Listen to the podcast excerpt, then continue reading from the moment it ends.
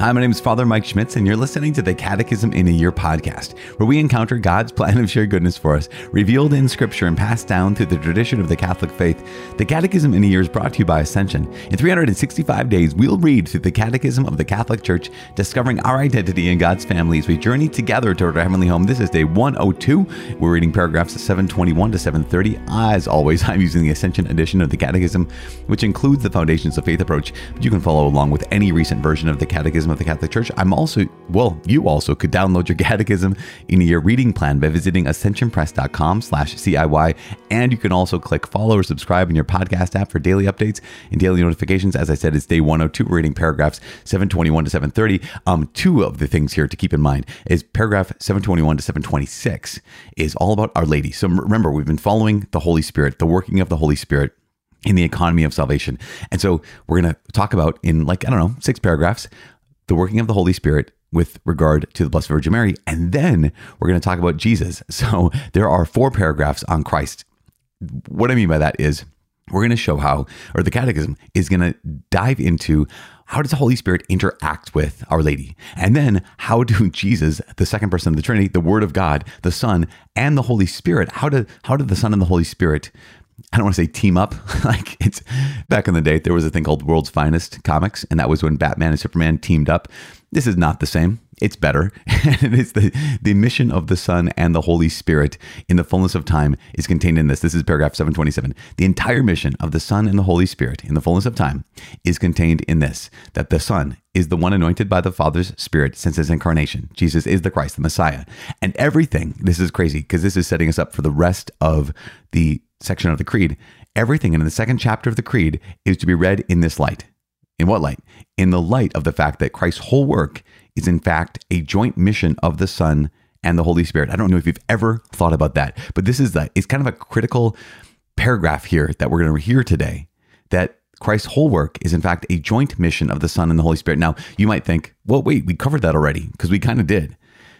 What the Catechism is doing right now is kind of underscoring, highlighting, and bolding that that Christ's whole work, everything he's doing, is a joint mission of the Son and the Holy Spirit. And goes on to say, Here we shall mention only what has to do with Jesus' as promise of the Holy Spirit and the gift of him by the glorified God, because there's other ways in which, of course, the Son and the Spirit have worked together. Because, you know, when you have an eternal God, there's many, many ways in which they have interacted with this world. They've redeemed this world, created this world, all these things. But we're specifically going to mention only what has to do with Jesus' promise of the Holy Spirit and the gift of the Holy Spirit by the glorified Lord. As I said, that's the four last paragraphs we're talking about today. The first six are about Mary and how the Holy Spirit prepared a dwelling place for his son. Then we also talk about how the Holy Spirit prepared Mary herself by his grace. That is the Feast of the Immaculate Conception or the dogma of the Immaculate Conception. The Holy Spirit, ahead of time, prepared Mary from the moment of her conception. We're also going to talk about how the Holy Spirit fulfills God's plan of loving goodness in Mary. We're also going to talk about how the Holy Spirit manifests in Mary the Son of the Father, bringing him to the world. We're also going to talk about how Finally, through Mary, the Holy Spirit brings to human beings the object of God's merciful love into communion with Christ. Then this is incredible that God, the Holy Spirit, through Mary, brings human beings into communion with Christ. And so the Holy Spirit prepares a dwelling place in Mary. The Holy Spirit prepares Mary. The Holy Spirit fulfills God's plan through Mary. And the Holy Spirit manifests the Son through Mary.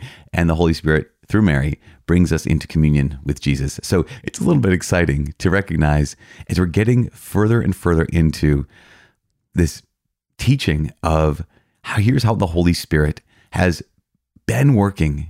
And you remember we went back a couple days ago how the Holy Spirit's been working in creation, how the Holy Spirit revealed the Lord through the prophets, how the Holy Spirit has done all of these things. And now we're coming to this this moment, this massive moment where here's the Holy Spirit in time preparing the Blessed Virgin Mary and bringing our Lord, you're manifesting the Son to the world.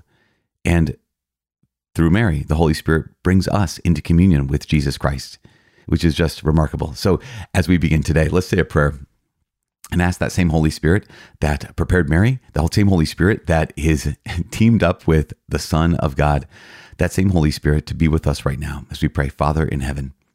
In the name of your Son, Jesus Christ, we ask you to please hear our prayer, receive our prayer, and send your Holy Spirit upon our lives, into our lives right now. Send your Holy Spirit to illumine our minds that we can see clearly. Uh, send your Holy Spirit to inflame our hearts that we can love in truth and we can love in spirit, that we can worship you in truth, that we can worship you in spirit. We make this prayer in the mighty name of Jesus Christ, our Lord. Amen. In the name of the Father, and of the Son, and of the Holy Spirit. Amen. As I said, it's day 102. We're reading paragraphs 721 to 730. Rejoice, you who are full of grace. Mary, the all holy, ever virgin Mother of God, is the masterwork of the mission of the Son and the Spirit in the fullness of time. For the first time in the plan of salvation, and because his Spirit had prepared her, the Father found the dwelling place where his Son and his Spirit could dwell among men. In this sense, the Church's tradition has often read the most beautiful texts on wisdom in relation to Mary. Mary is acclaimed and represented in the liturgy as the seat of wisdom. In her, the wonders of God that the Spirit was to fulfill in Christ and the Church began to be manifested. The Holy Spirit prepared Mary by his grace. It was fitting that the mother of him in whom the whole fullness of deity dwells bodily should herself be full of grace. She was, by sheer grace, conceived without sin as the most humble of creatures, the most capable of welcoming the inexpressible gift of the Almighty. It was quite correct for the angel Gabriel to greet her as the daughter of Zion. Rejoice. It is the thanksgiving of the whole people of God, and thus of the Church, which Mary in her canticle lifts up to the Father in the Holy Spirit, while carrying within her the eternal Son. In Mary, the Holy Spirit fulfills the plan of the Father's loving goodness. Through the Holy Spirit, the Virgin conceives and gives birth to the Son of God. By the Holy Spirit's power and her faith, her virginity became uniquely fruitful. In Mary, the Holy Spirit manifests the Son of the Father, now become the Son of the Virgin. She is the burning bush of the definitive theophany. Filled with the Holy Spirit, she makes the Word visible in the humility of his flesh. It is to the poor and the first representatives of the Gentiles that she makes him known. Finally, through Mary, the Holy Spirit begins to bring men, the objects of God's merciful love, into communion with Christ. And the humble are always the first to accept him shepherds, magi, Simeon and Anna, the bride and groom at Cana, and the first disciples. At the end of this mission of the Spirit, Mary became the woman, the new Eve, mother of the living, the mother of the whole Christ. As such, she was present with the twelve, who, with one accord, devoted themselves to prayer at the dawn of the end time, which the Spirit was to inaugurate on the morning of Pentecost with the manifestation of the Church. Christ Jesus. The entire mission of the Son and the Holy Spirit in the fullness of time is contained in this that the Son is the one anointed by the Father's Spirit since his incarnation, Jesus is the Christ, the Messiah. Everything in the second chapter of the Creed is to be read in this light. Christ's whole work is in fact a joint mission of the Son and the Holy Spirit. Here, we shall mention only what has to do with Jesus' promise of the Holy Spirit and the gift of him by the glorified Lord. Jesus does not reveal the Holy Spirit fully until he himself has been glorified through his death and resurrection. Nevertheless, little by little, he alludes to him even in his teaching of the multitudes as when he reveals that his own flesh will be food for the life of the world. He also alludes to the Spirit in speaking to Nicodemus, to the Samaritan woman, and to those who take part in the Feast of Tabernacles. To his disciples, he speaks openly of the Spirit in connection with prayer and with the witness they will have to bear. Only when the hour has arrived for his glorification does Jesus promise the coming of the Holy Spirit, since his death and resurrection will fulfill the promise made to the fathers the Spirit of truth, the other paraclete, will be given by the Father in answer to Jesus' prayer. He will be sent by the Father in Jesus' name, and Jesus will send him from the Father's side, since he comes from the Father. The Holy Spirit will come, and we shall know him. He will be with us forever. He will remain with us. The Spirit will teach us everything, remind us of all that Christ said to us, and bear witness to him. The Holy Spirit will lead us into all truth and will glorify Christ. He will prove the world wrong about sin, righteousness, and judgment. At last, Jesus' hour arrives.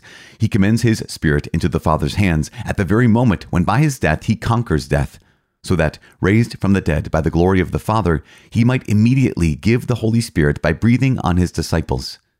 From this hour onward, the mission of Christ and the Spirit becomes the mission of the Church. As the Father has sent me, even so I send you. Okay, there we have it, paragraphs 721 to 730. Again, here is this remarkable way in which we, we've talked about this for the last couple days how the Holy Spirit was preparing the prophets, right? Here's Isaiah writing about Jesus. Here's how the Holy Spirit prepared John as the precursor, the prophet, the Baptist, all of that. And yet, here is also Mary, the spouse of the Holy Spirit, and the ways in which the Holy Spirit interacted in, with humanity in the person of Mary. And this is remarkable because this is what God is revealing. One of the things that is so powerful is paragraph 722. It talks about this. It says, The Holy Spirit prepared Mary by his grace. Now, we believe that Mary was conceived without original sin, that we talked about this before. We'll talk about it again. That by the merits of her son's life, death, and resurrection, Mary was preserved from all stain of original sin. So here's seven, paragraph 722. It goes on to say, It was fitting that the mother of him in whom the whole fullness of deity dwells bodily should herself be full of grace. Remember, we talked about this how Mary is the new Eve. Remember the old Eve without sin, the old Adam without sin. The angel of light, Lucifer, speaks words to her, the woman without sin, that cause her to disbelieve and disobey. She hands on that disbelief and disobedience to the man who hands it on to the whole world. In the new covenant, Jesus, as St. Paul says, is the new Adam. And yet we also have an angel announcing, we also have a woman. And that since the new Adam, Jesus, is without sin, and since the first Adam and first Eve were without sin, it is fitting that Mary, the new Eve, would also be without sin. And I love how paragraph 722 says that, it even uses that term. Now, is it necessary that Mary would be without sin? I don't think so. I don't know. But the church says it is fitting. it makes sense. Goes on to say, she was by sheer grace. Now, this is so important because sometimes people think that we're elevating Mary to a place that um, is beyond uh, needing God. That's not true. Not, it's the exact opposite. It is saying this that Mary, by sheer grace, by the complete gift of God, was conceived without sin as the most humble of creatures. Now, to realize this, grace is the mercy that we don't deserve, right? Grace is the love we don't deserve. Grace is a gift that we never deserve. And here's the catechism making it absolutely clear that Mary had done nothing. I mean, obviously, before she even existed, she did nothing to merit her existence, nor to merit God's particular favor here. She was, by sheer grace, conceived without sin as the most humble of creatures, the most capable of welcoming the inexpressible gift of the Almighty. And it's just remarkable that we realize the more grace God gives to a person, the more humble that they're called to be. Why? Because remember, humility is not thinking less of oneself. It's not like, oh, I'm no good, I'm I'm super bad, or nah, shucks, yeah, I'm not, I'm nothing. Humility is thinking of oneself less. This is, I think, what Pastor Rick Warren had said once. Humility is thinking of oneself less. So it's not being preoccupied with one's own virtue, one's own beauty, one's own gifts, one's own self. It is this recognition of everything in my life has been given to me. Everything in my life is a gift. You know, the proud person has no one to thank. really, the proud person, they are self sufficient. But the humble person, the humble person is humble and they're always thanking, they're always rejoicing, they're always giving glory to God because they realize everything I have comes from the Lord. So here's Mary, who's more capable than anyone to welcome the gift, the inexpressible gift of God, the inexpressible gift of Christ in her womb, or even Jesus in this world. Why? Because as the most humble, she's also, maybe you'd say, the most grateful, the most thankful. Then the Catechism in these last four paragraphs for today, 727 to 730, talking about Jesus and the Spirit. So, as the Holy Spirit prepared Mary and worked through Mary in all these ways, this massive and so important reality that the entire mission of the Son and the Holy Spirit is contained in this that the Son is the one anointed by the Father's Spirit since his incarnation, that Christ's whole work is in fact a joint mission of the Son and the Spirit. And so we can see this all the way through the Gospels that Christ's whole mission, the entire work he did, is a joint mission of the Son and the Holy Spirit. And we go through here in paragraphs 728 and 729 and 730 about all the ways in which here's Jesus giving hints hints of the Holy Spirit's work, and then fully revealing the fact that the Holy Spirit is now promised to the disciples, is promised to the church. And then in paragraph 730, when Jesus' hour arrives and he commends his spirit into the Father's hands, at the very moment when by his death he conquers death, so that raised from the dead by the glory of the Father, he might immediately give the Holy Spirit by breathing on the disciples. Now keep this in mind, right? All throughout the Gospels, you have these hints of the Holy Spirit. At the end of the Gospels, you have the promise of the Holy Spirit. And then at the very end, you have the giving of the Holy Spirit. So you have these hints, you have these promises, and then you have the giving of the Holy Spirit. And in the last sentence, it's incredible. The last sentence in paragraph 730 that we've read today is just this shift moment. And it's incredible moment. We're going to talk about it more tomorrow and then in the next couple days. But it says, from this hour onward, the mission of Christ and the Spirit becomes the mission of the church.